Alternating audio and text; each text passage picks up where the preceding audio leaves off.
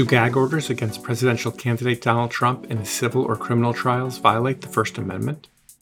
What should we make of Trump's claims that his actions to overturn the results of the 2020 elections are protected free speech? How should we assess the danger of government jawboning of social media platforms to remove objectionable conduct?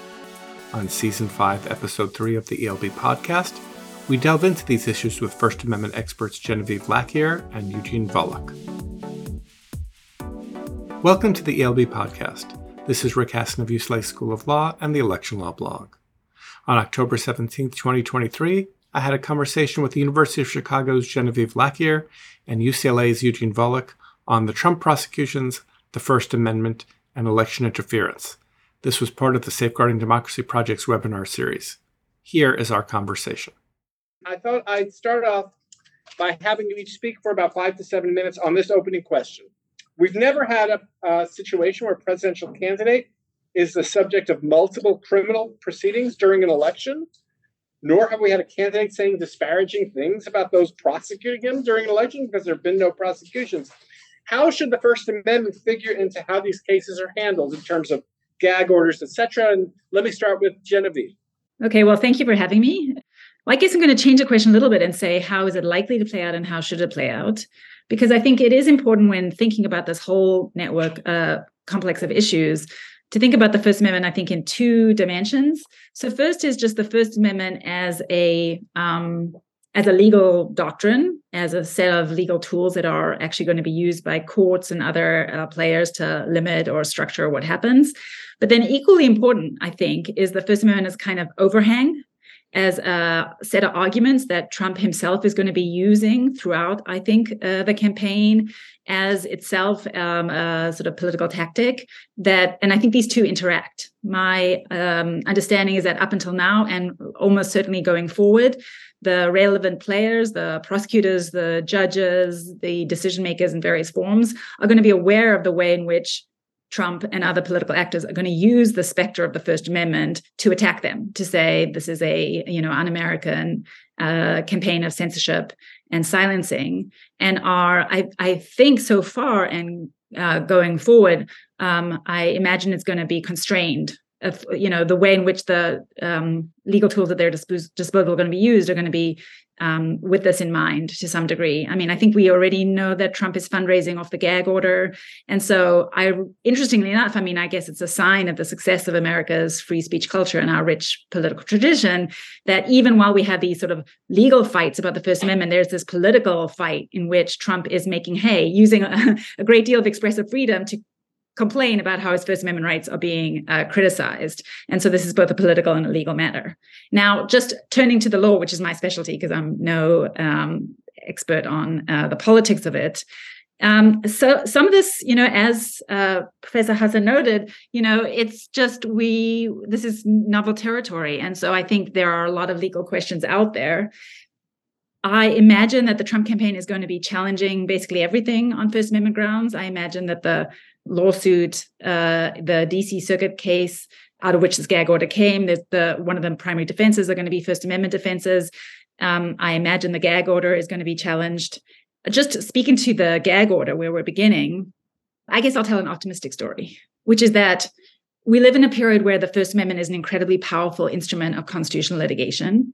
And the way in which it gets invoked, both in the cases and outside the cases, is in these very absolutist terms you know the court especially justice thomas i think on the court but many members of the court speak in these sort of resounding poetic but very broad uh, terms about what freedom of speech means in the american tradition and uh, invoke a specter of the first amendment that applies equally everywhere. Um, but i think in practice the doctrine is way more nuanced than that and is flexible to accommodate a lot of the real world constraints on or the real world considerations when it comes to speech. And we know from the history of the First Amendment as it enters the field of the criminal law, that courts are very sensitive to the ways in which what the speech environment that occurs in a courtroom and about what happens in a courtroom is just different than ordinary public sphere speech. That the, um, as I think Judge Chutkan said in this case, um, you know, the First Amendment, you don't have the same First Amendment rights when it comes to uh, either what you say in court or what you say outside of it about court as you do in the public sphere. Now, that doesn't mean that you don't have any First Amendment rights at all. And I think it is important to remember that. And I think it's a very good thing. Um, I was actually just rereading this morning in preparation for this uh, this event, uh, Bridges v. California, the 1940s case in which the court says that the First Amendment protects the right of a litigant in a case to criticize the judge in that case and invokes the sort of very important um, news uh, public value in speech about the trials and about um, what happens in court. And so litigants have First Amendment rights, but they are different than the First Amendment rights you have as a participant, an ordinary participant in public discourse. And so I am hopeful that through the I think uh, many, many First Amendment challenges, disputes, and adjudications that we're about to see. You know, on the one hand, um, the fact that Trump is the defendant in so many criminal trials is a really interesting uh, product of the extraordinariness of Trump uh, criminal law, the particular constellation of political factors that led us here, but it's also going to be, I think, a First Amendment story. I think there's going to be First Amendment questions raised throughout all of these uh, in various ways in many of these trials. Um, and I'm hopeful that the way in which the First Amendment actually gets utilized is in a relatively nuanced way, because what we are talking about is the ability of the government to maintain uh, you know, this is all complicated asterisks, um, a fair and impartial uh, procedures of justice where uh, members of the jury, the uh, attorneys, the staff members are not intimidated and harassed for doing their jobs, and in which it is impossible to get a fair trial. I think the courts are going to be quite um, vigorous in trying to defend the ability of there to be something like an impartial and fair administration of justice, even in a hyperpolarized social media age. And so, in that context, uh, I would imagine that there will be recognition that there can be constraints on pure expressive freedom when necessary to maintain the integrity of the procedures. And so, you know, I was just looking at the gag order um, and you know what's so interesting about the gag order is it's a relatively nuanced order. It only limits, and it's very clear. And here, I think we're seeing the First Amendment overhang. The first paragraph of the order says what all interested parties in this matter, including uh, Donald Trump, are prohibited from saying. They may not make public statements. Um, about the special counsel or the defense counsel or the staff or reasonably foreseeable witnesses. I note it's very um, noteworthy, striking that the judge did not include herself and this is partly perhaps because this idea that judges should be, this is their job, they should be tough. And Bridges, the court says, we shall presume that judges are wise and firm, they're not so easily swayed. But then in the second paragraph, the, the order goes out of its way to say this doesn't mean that the parties, including Trump, may not make statements criticizing the government or assert the defendant's innocent or that the prosecution is politically motivated. And so even the gag order is trying itself to take account of the First Amendment interest here and craft something that is relatively nuanced. To me, it doesn't seem constitutionally problematic. I'm sure it's going to be challenged. Uh, but I think it is actually quite useful in an era of First Amendment absolutism to see and to have to work through this kind of nuanced approach to what free, free speech means. I have some follow up questions, but let me get uh, Professor Volokh first in on this. Go ahead. Uh, sure. So, uh, can we use first names? I think we've known each other long enough. Well, Genevieve said its own, so. Yeah. Oh, oh, I'm sorry. I did. Yes. I No, didn't no. Let's Genevieve, use first. mind? Yeah, Rick, Eugene, Genevieve. That's There you great. go. There you go. Wonderful. You, know, you were going to say we were classmates in, Yeah, exactly. in, in Professor Lowenstein's election law class in 1990. it's been a long time. Um, uh, so, so there's very much what Genevieve says, and uh, uh, I, I agree. This is an important and complicated question. I want to just make a few observations.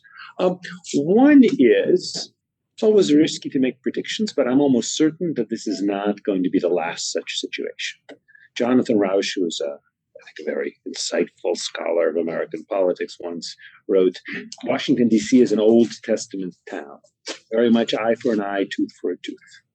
Uh, once a precedent is set, and I don't just mean a legal precedent, I mean a political precedent.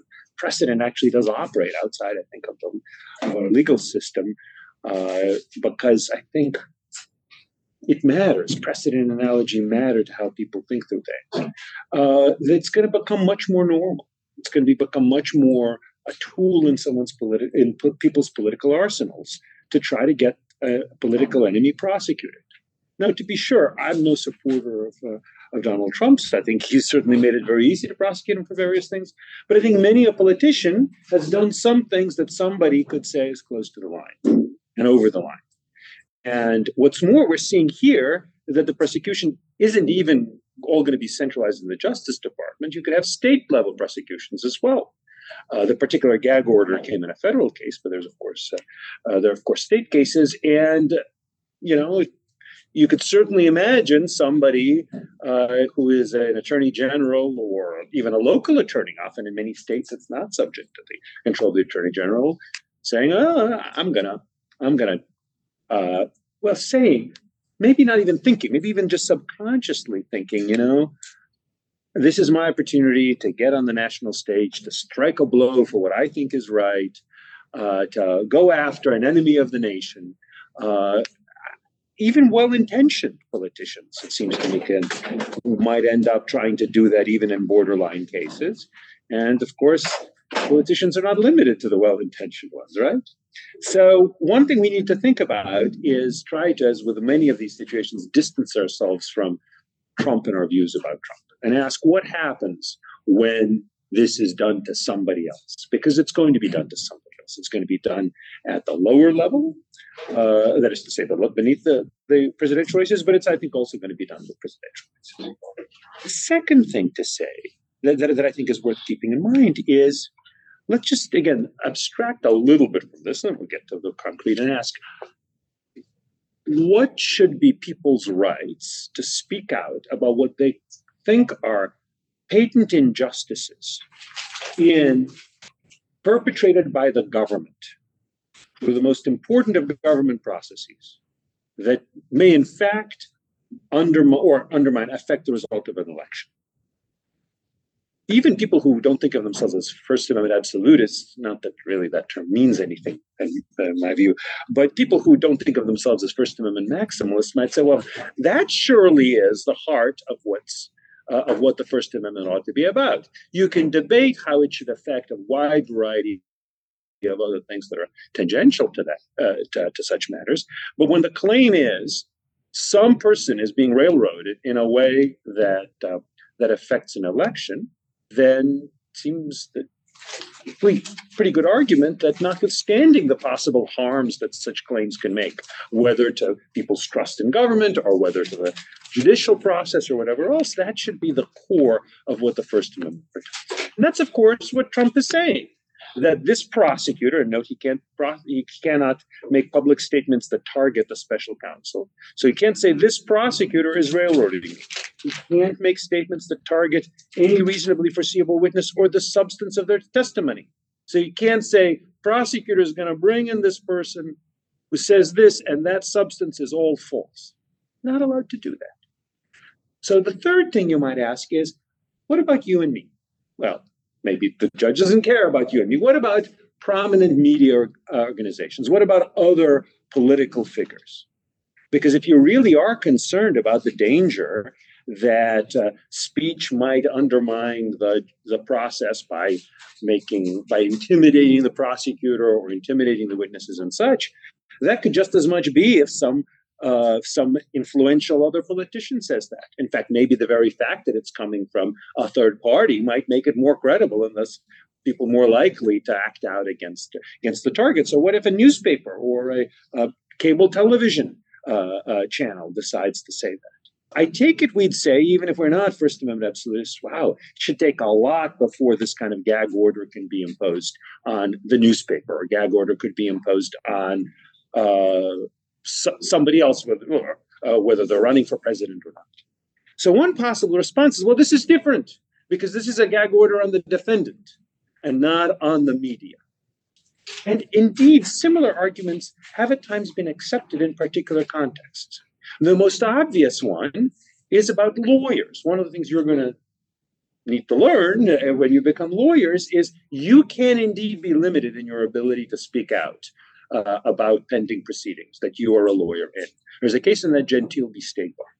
But the whole premise of that case was precisely that being a lawyer is a provides special benefits that come with special obligations. So you distinct the courts distinguish the lawyer from the newspaper in that respect.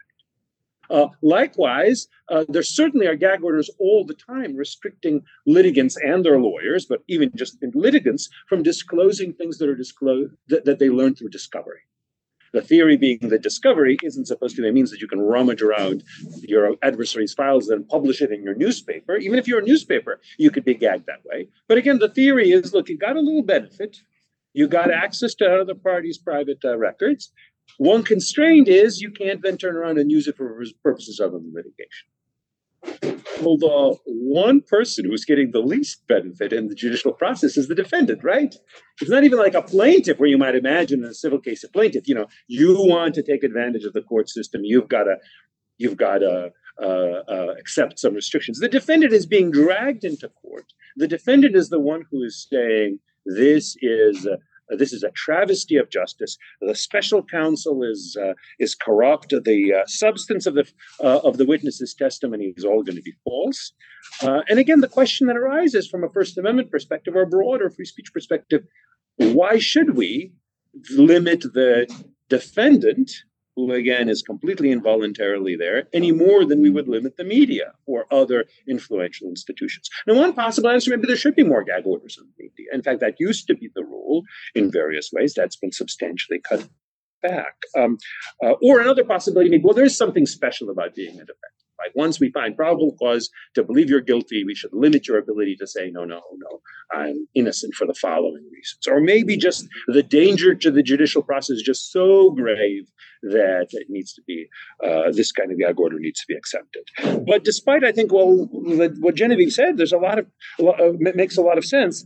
I do think that there's a real problem when we allow judges to say, whether to the media or to other politicians, or to the politician who happens to be the one who was dragged into court against his will, uh, you cannot say these things while criticizing government officials, government processes, which you think are going to work a grave injustice and interfere with the election.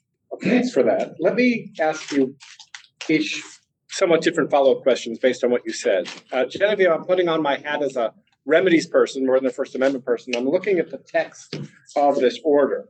And I'm wondering if it's unconstitutionally vague. It says you can't make a statement or cause someone else to make a statement that targets the special counsel. Does that mean you can't mention the special counsel? I mean, what does targeting mean? I imagine Trump's going to go right up to the line. Would a retweet of someone saying that Jack Smith is a liar be Trump speaking? Is this going to be workable? And what are we going to do about holding him in contempt? And then I'm just going to preview my question for Eugene is going to be Do you think that if there were evidence of a defendant, doesn't have to be Trump, intimidating witnesses, if you testify at the trial, you're bad things are going to happen to you. That that would be good enough grounds to, to gag. So let me turn to Genevieve first. Okay, well, I'm just going to make a quick comment about what Eugene said. That'll segue nicely into my answer to you, Rick. So I'm that's I'm justifying it, which is just to say that you know, in terms of the doctrine, the courts have distinguished between gag orders on press and gag orders on litigants, and I think the general rule now understood to be is it's pretty much an absolute rule against any gag orders on the press. Like the courts cannot gag the press; they can gag litigants, and this view was because the press play some kind of gatekeeping role. It's a little bit thoughtful, careful about how it represents events. And so we just, on the whole, it's better to just let the press do its own thing because it's different than the litigants who have a very, you know, who may not be the greatest people on the planet or may not have the most judicious views of what to say or what not to say.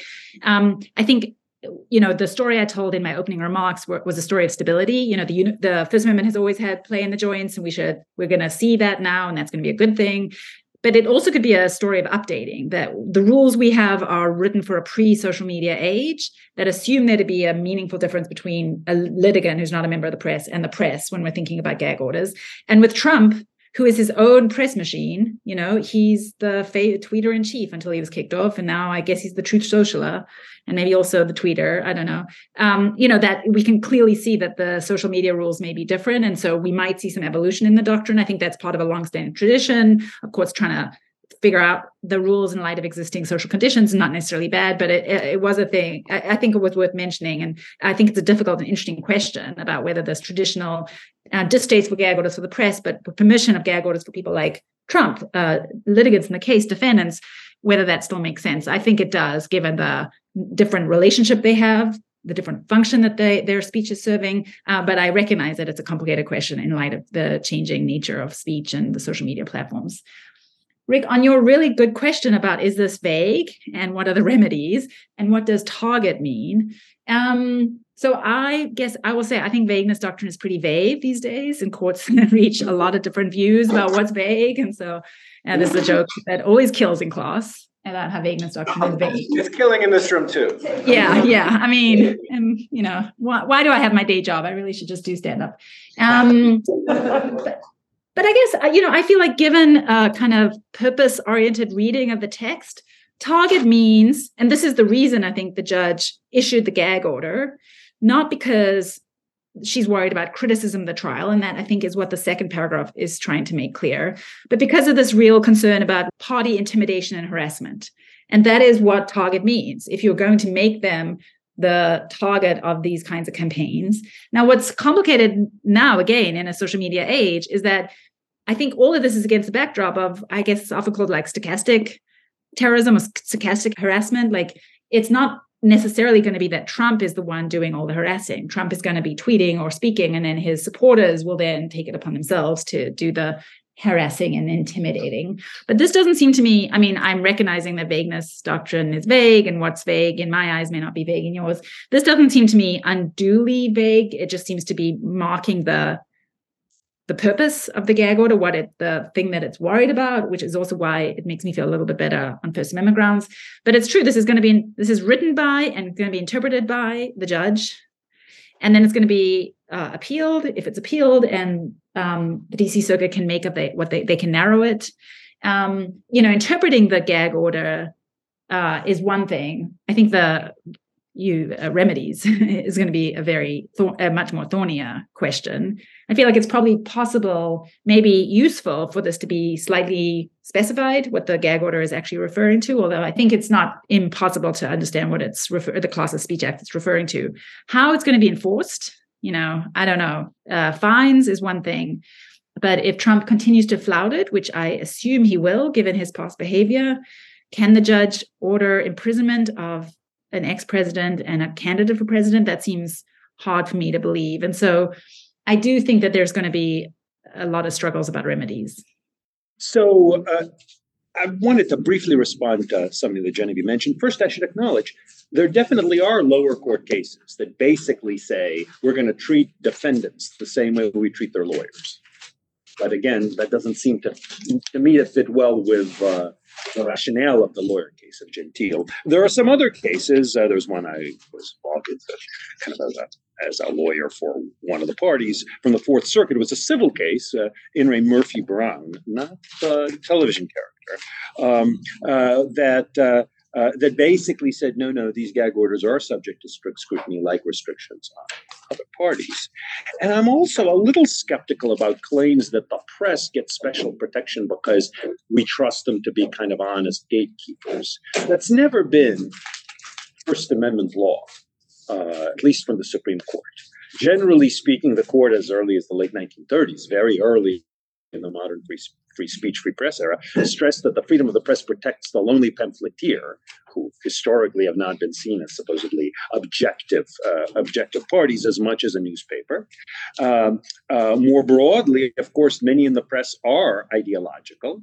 And it's not even just, well, what has the world come to these days? You know, I think nobody doubts that the New Republic or the National Review have historically been members of the press, even though they're ideological. Though, to be sure, they tend to have pretty high standards, but a lot of newspapers in the past have been both ideological and kind of pretty fast and loose with uh, at least the rhetoric and often with the facts, regrettably. Um, more broadly, uh, of course, uh, uh the is- this issue doesn't just come up with regard to the press. Again, imagine it's some celebrity who has millions of followers or some politician that has millions of followers. Uh, again, it sounds to me hard for as a First Amendment matter to distinguish Trump from them. So then that that leads to the question: What about witness intimidation? It's a very serious and important concern. I, I, I entirely recognize that it's important, but again, it arises not just with regard to defendants, right? Uh, imagine that somebody, and again, flip the flip the ideology. Imagine it is a, um, a progressive candidate for president who is being prosecuted for supposed corruption of some sort in, in her previous uh, uh, uh previous office.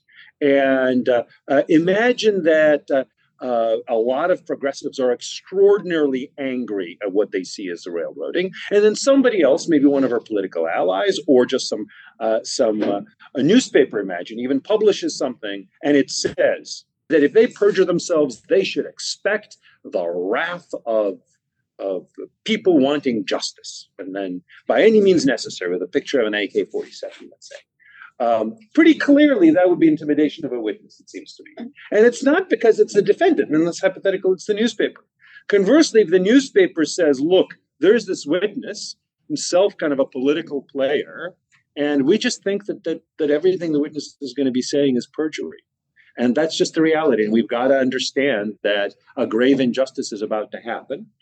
Is that, might that be perceived as intimidating by the witness? Possibly.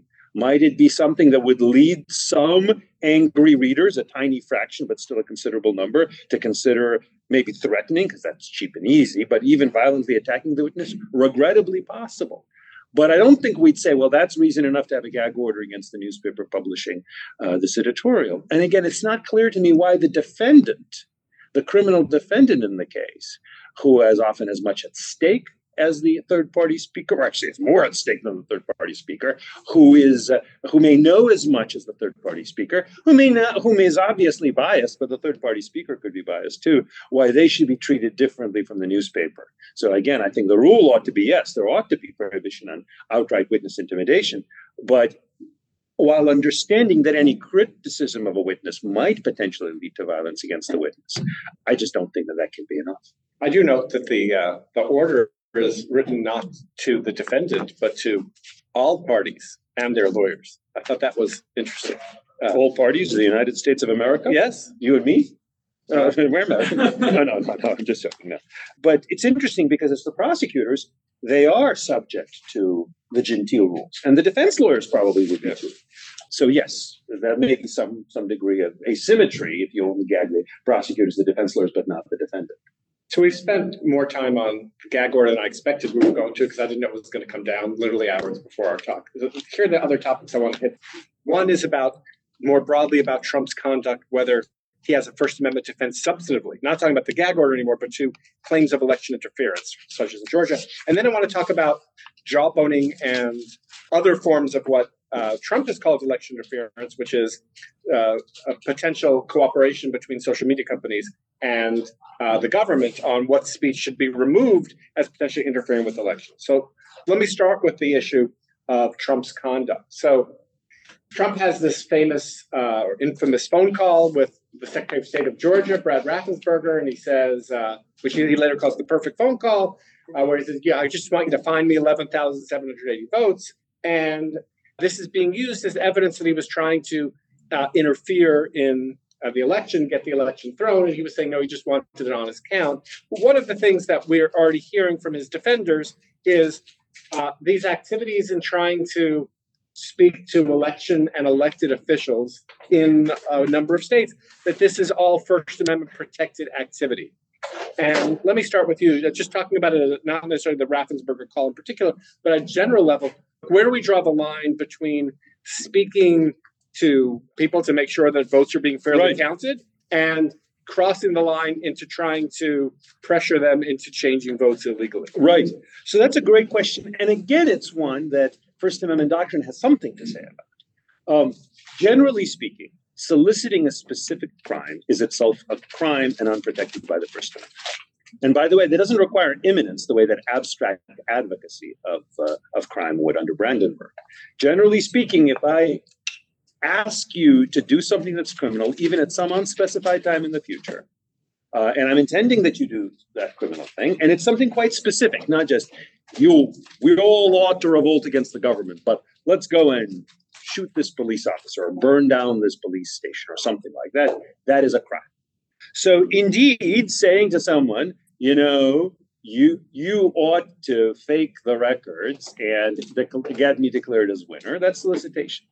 On the other hand, apparently Trump in the phone call says, There's no way I lost Georgia. There's no way we won by hundreds of thousands of votes. I just want to find 11,780 votes, which is one more than says we have, but probably we need. Yeah. That might be that what he's soliciting is not is not a crime, but what he at least sincerely believes is lawful behavior. Do your job. Their votes are out there. Somebody's hiding them. They're the ones who are acting illegally. I want you to do the right thing. I'm petitioning the government for redress of grievances in this respect. So, how does one distinguish this? Because again, this issue comes up in a variety of contexts. You know, it's hard. It probably has to do with perception of, of uh, uh, with with a judgment about what the speaker intended, coupled with a judgment about the reasonable speaker would have understood the statement to mean. I think you'd need both, and both would have to be proved beyond a reasonable doubt. This isn't just about the words. If I were to say, you know, wink, wink, nudge, nudge, I'm sure there's a million of votes out there for me. I'm absolutely positive. Why don't you find some for me? Maybe under the right circumstances, you might say, well, that's just that's just covering a bad intention. On the other hand, you'd have to have again proof beyond reasonable doubt, I think, that the intention was to produce something illegal. Now, here's another way of thinking about this that some people might consider. I just don't think it's the law today. You might say the problem is with calling up the guy in the first place. And the analogy is actually to judicial processes, right? If I am a litigant in a case and I call up the judge and say, look, uh, what the other side said is just completely wrong. I just want you. I'm being completely sincere. I really do believe that. I just want you to do the right thing and rule in my favor. The judge will say, wait a minute, that's an ex parte contact. You're not allowed to do that. On the other hand, in the in much of the uh, so the legislative process, ex parte contacts, lobbying are actually pretty common. So you might imagine a rule that says, look, for this kind of fact finding executive process, such as administering an election, you just shouldn't be able to have ex parte contacts at all. Anything that's said would at least have to be said in public with both sides being able to see it or in some filing that is that the other side secede on. I just don't think that that's an existing rule. And that while it's an interesting question whether that would be a constitutional limitation on the right to petition the government for redress of grievances, I just don't think it's in play here. So that's the way I'd be thinking about this question. Yeah, I mean, I think I agree largely with Eugene, which is, but I guess I, I, would just frame it a little bit differently, which is I don't think that there's an independent First Amendment problem with the prosecution of Trump for the phone call or for election interference uh, or for fraud in the state case, etc. I think that so long as he is proven to have had the intent to get the Secretary of State to make up votes for him or to put forward a slate of fake electors or to get Vice President Pence, I think, was one of the allegations to interfere or to not certify the election results in violation of the law. That was his intent, and that's proven, and all the other elements of the crime are proven. I think that that, under existing law and well established law, takes it outside the scope of the First Amendment. It's not protected speech, it's now a crime, or maybe speech integral to crime, or the same thing. Uh, I'm not so sure I agree with Eugene. Eugene, did you say that you think it not only has to have intended, but be understood to have this uh, criminal intent? Because I think it is possible to attempt to solicit without right. actually achieving solicitation. So the Secretary of State, as was the case here, could not could be not solicited, um, and it's still a crime. And so I don't think right. that that is required. I think we have to prove the prosecution has proved Trump's intent to solicit the crime. But then the First Amendment is not an independent bar. Now, the this comes back to the First Amendment as overhang. I'm not sure. I'm curious to see how it proceeds, how cautious and conservative, how much there's this concern that the First Amendment is somewhere in the room. I think it presumably it is one reason why for the um, Jack Smith prosecution, the federal government didn't bring any kind of incitement charge. This was talked about beforehand that the speech that Trump gave uh, before there was the invasion of the Capitol uh, was itself a kind of criminal incitement. Um, I think that's probably a good idea. As Eugene mentioned, the standard for incitement is much higher than the standard for solicitation or aiding and abetting or conspiracy because it's about abstract advocacy rather than specifically demanding, requesting, or participating in a criminal act. And so I think we already see the First Amendment overhang. But I don't think actually that the First Amendment issues here are so tricky, so long as you prove all the other things you need to prove to win the case. So just to respond to Genevieve's excellent point about intention and there possible being attempt, even if the person isn't convinced to do what's solicited. I totally agree with that. You don't have to show that the person actually did what you asked them to do. So if you say, you know, I want you to kill this person, and the listener says no, you're still guilty of intent. I do think you'd need to show that a reasonable person would have understood the statement mm. as being uh, such a uh, uh, such a solicitation. And um, and I, but I should say there's very little First Amendment case law on the scope of solicitation exception. I think that sort of flows from the need to have some sort of objective constraint. So you can't just say, well, this person said something on its face, it seems completely innocent, uh, but we think the real reason was he was hoping to bring about uh, some specific crime. But it's an interesting it's an interesting question. I would say though that I think that this does go to the heart of the prosecutions and the First Amendment defenses here. So, just to give an example, I think if the point is simply, well, Trump was trying to overturn the results of the election, and that's a crime, and anything he does in the course of that is impermissible, I just don't think that's right. Uh, I think that you can try to overturn the results of an election through constitutionally protected means and through constitutionally unprotected means. Constitutionally protected means might include trying to persuade a government official to do something that most of us might think is not legal, but that the government, but that the government, or not constitutional, but that is, uh, ultimately up to the listener to decide what to do. Uh, likewise, if his, even if his big picture strategy was to try to get as many votes as possible, and that's okay if he's doing it by indeed asking people to do things that are that would be lawful, find things that he sincerely believes, votes that sincerely he sincerely believes exist. So, but I, I, think the difference between Genevieve and me may be very subtle here. I think we both agree that, for example, it's a statement like this. The real question is there are two possible interpretations. One is soliciting criminal conduct, another is soliciting lawful conduct. And that would make a big difference whether it's a matter of just criminal law or criminal law plus First Amendment law just really quickly because I, I don't want to be read to suggest going to eugene's point about what what a reasonable person would understand you to be saying i actually think there are three separate ways in which you could be guilty of some kind of criminal activity based on just the kind of speech that Trump is accused of without violating the First Amendment. One is solicitation, another is conspiracy, where you're, and you know, conspiracy is one of the things that's being charged, where together with others you have a collective criminal intent you share and you're just working out the details or you're you're creating that criminal intent. And i think there are some speech acts that might go to that not the raffensperger call but other ones.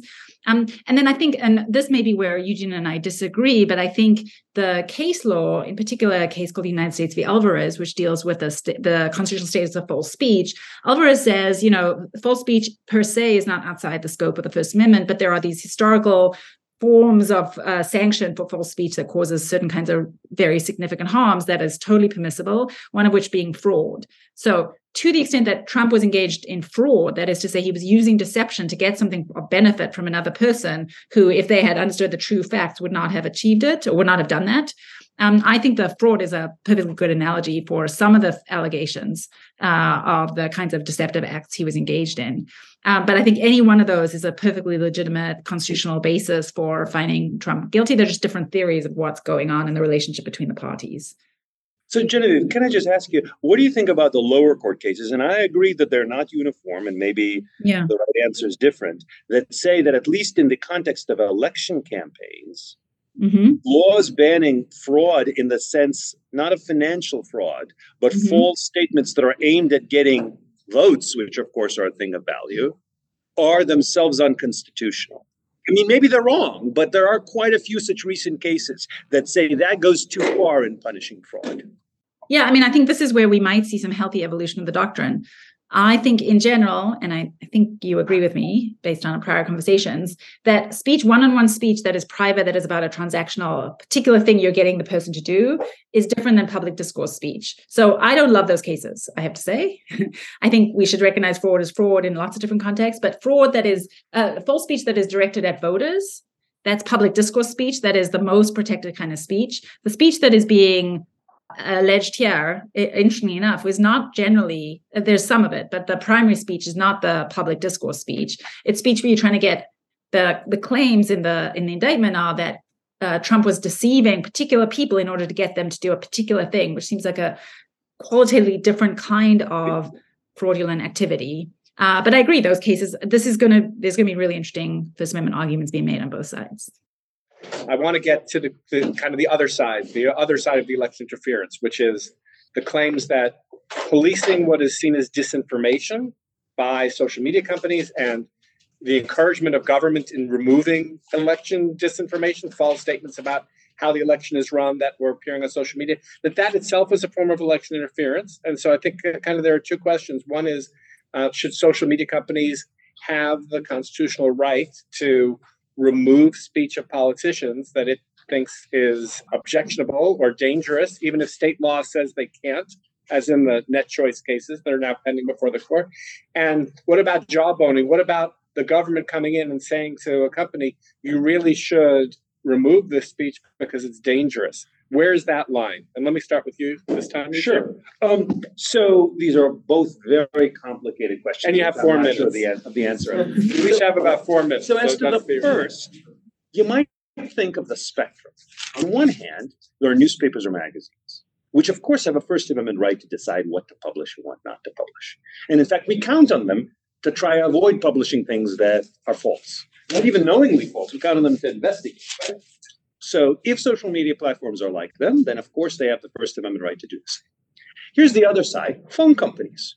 Imagine a phone company says, you know, there's a this party has this uh, uh, get out the vote drive or some sort of uh, not even get out the vote, some sort of uh, hotline that it uses to spread its messages. I think they're false. We think they're false and they're awful. They're horrible people. They're Nazis. They're communists. We're just going to cancel their phone line because we don't want our property to be used to transmit all of this speech.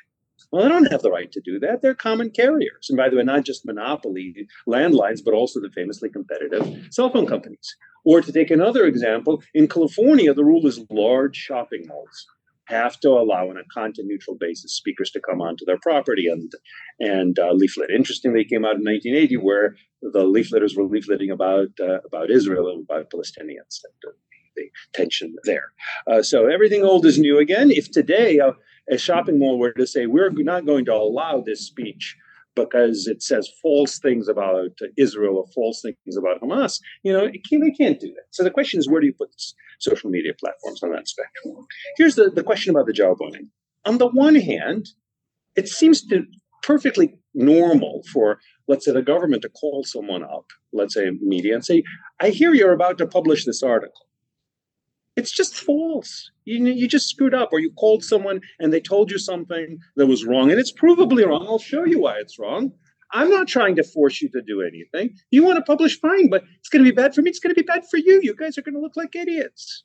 Seems to me that that probably happens in one form or another, not infrequently. Often it'll be a call from the reporter. The reporter calls up saying, We need to check these facts. Well, they're not facts, and here's why. You shouldn't publish this article. So that's a very plausible argument for why the government should be free just to speak. Isn't that the government's own freedom of speech? Let me just close with one analogy, and you decide how close it is. I don't know how close it is. So I happen to own some rental properties. And let's say the police department called me up and says, Volokh, we know you're a good citizen. We know you just want to do the right thing. So what we'd like to do, we think that one of your tenants is committing some crime. We can't get in there because we don't have enough probable cause to get a warrant. But we'll just ask you. We're not forcing you to. If you say no, we understand. But we're hoping that because under your lease you're allowed to go onto the property and uh, inspect periodically, why don't you look around and tell us what you find? Or even tell us what you find, but only if it's this criminal stuff. We don't want you to rummage through his diary. But if you see evidence of crime, then do that. That would be a Fourth Amendment violation because the government, it's not coercing, but government is merely requesting merely speaking in order to request this private, what would otherwise be a perfectly constitutionally permissible private search. Uh, because it's a, a, government request, it becomes a government search subject to the exclusionary rule, subject to the Fourth Amendment. So, what do you think is the right analogy? I'm not sure. Genevieve, you're up. Okay, on the question about politician speech, you know, I'm torn about this because there is a tradition of uh, treating the speech of political candidates as special on the view that the members of the democratic political community have an enhanced right to know what the people who are running for office have to say. And so when it comes to broadcast radio and television, it has long been a part of federal law that there is a right of access for political candidates in a certain period before the elections. And this is a pretty muscular right. They they have the right to equal access to any other political candidate. They have the right to purchase time on the networks at the lowest unit rate. They have all these special rules. The networks have to keep a list to indicate what their, you know, when and how the uh, political ads have appeared on their stations. And so that is good precedent for the Florida law, which says the platforms can't kick candidates off in a certain period before the elections, and I'm sure was written about uh, in order to get Trump onto the social media networks there is analogy to that and i understand the logic. I think that is written at a time though when there were very few options for disseminating your speech to mass audience that political candidates had. And so being kicked off nbc or abc or one of the major networks was a major harm to the campaign. I think that is much less true today although obviously it is still true. Trump getting kicked off twitter was not an insignificant political effect uh, event for him although of course also it has not ended his career in any way but it did make it harder for him to speak directly to a mass audience um, I am more in favor of a rule, an anti viewpoint discrimination rule, like the one that Texas has required, uh, so long as it's properly drafted, which would say political candidates are subject to the same rules as everyone else. They cannot be kicked off because they are political candidates or have viewpoints that the platform doesn't like. Uh, but so long as they are treated uh, equivalently as everyone else, if they violate the, whatever the rules, and these rules are relatively are, are sufficiently uh, neutral, uh, then that's okay. So I think that's a better approach. But I do understand, and I think it's important to remember that the Florida law does not come out of nowhere. That there is a long history of treating political candidates as special. On the jawboning point, I think jawboning is a really big problem. I think it is the great underappreciated free speech problem in the American tradition. Once you start looking through the history of this state, you see lots and lots of efforts by police and prosecutors and local city councils and mayors and then state and federal governments to pressure private speech intermediaries into taking down speech they don't like, sometimes to boost it. Nixon uh, pressured the networks uh, at the end of his time in office. He thought that there wasn't enough favorable coverage of him. And so there's these memos in which he or someone from the white house is calling up the television networks like every day to criticize their coverage and to pressure them into putting up more um, pro nixon coverage. So it goes both ways but it's particularly common when it comes to speech suppression. And i think we should be very wary of this. But as eugene said there is valuable communication information shared between the platforms and or the television networks or the newspapers and the government. And so the rule cannot be that anytime the government communicates with a private speech intermediary about speech on their platform, it violates the First Amendment. Um, it has to be a more nuanced rule. I, I, think up until very recently, courts had had a very narrow rule because they're not quite sure how to navigate this tightrope between uh, you know, allowing there to be good communication between these two very powerful actors and, um, you know, vindicating First Amendment values. And I think this is an area where there needs to be a lot more thought and work. Um, but I think it's a real uh, a problem. And for those people uh, who are lefty, uh, who think that you know the jawboning hype is sort of silly because right now it's being pushed by conservative voices who are worried about the Biden administration and its role in getting anti-vax and um, um, articles about the Hunter Biden laptop uh, scandal uh, taken down off the platforms. If Trump gets back into office, I think there is very good reason to think that he will use all the powers at his disposal to try and get speech that is critical of him off the social media platforms. And so I think everyone should be worried about this. Well, I think we could go on for another couple of hours. I've got a lot more questions, but we're out of time. Thank you all for coming. Thank, thank you, Rick. I'm very much appreciated. Please thank us. Thanks for having me. The ELB podcast is produced with the assistance of the UCLA School of Law, but I'm solely responsible for its content. The producer of the ELB podcast is Melody Rowell. The theme music for the ELB podcast is a composition Jazz by the band Beat FN used under Creative Commons license. I'm Rick Hasen. Please join us again next time.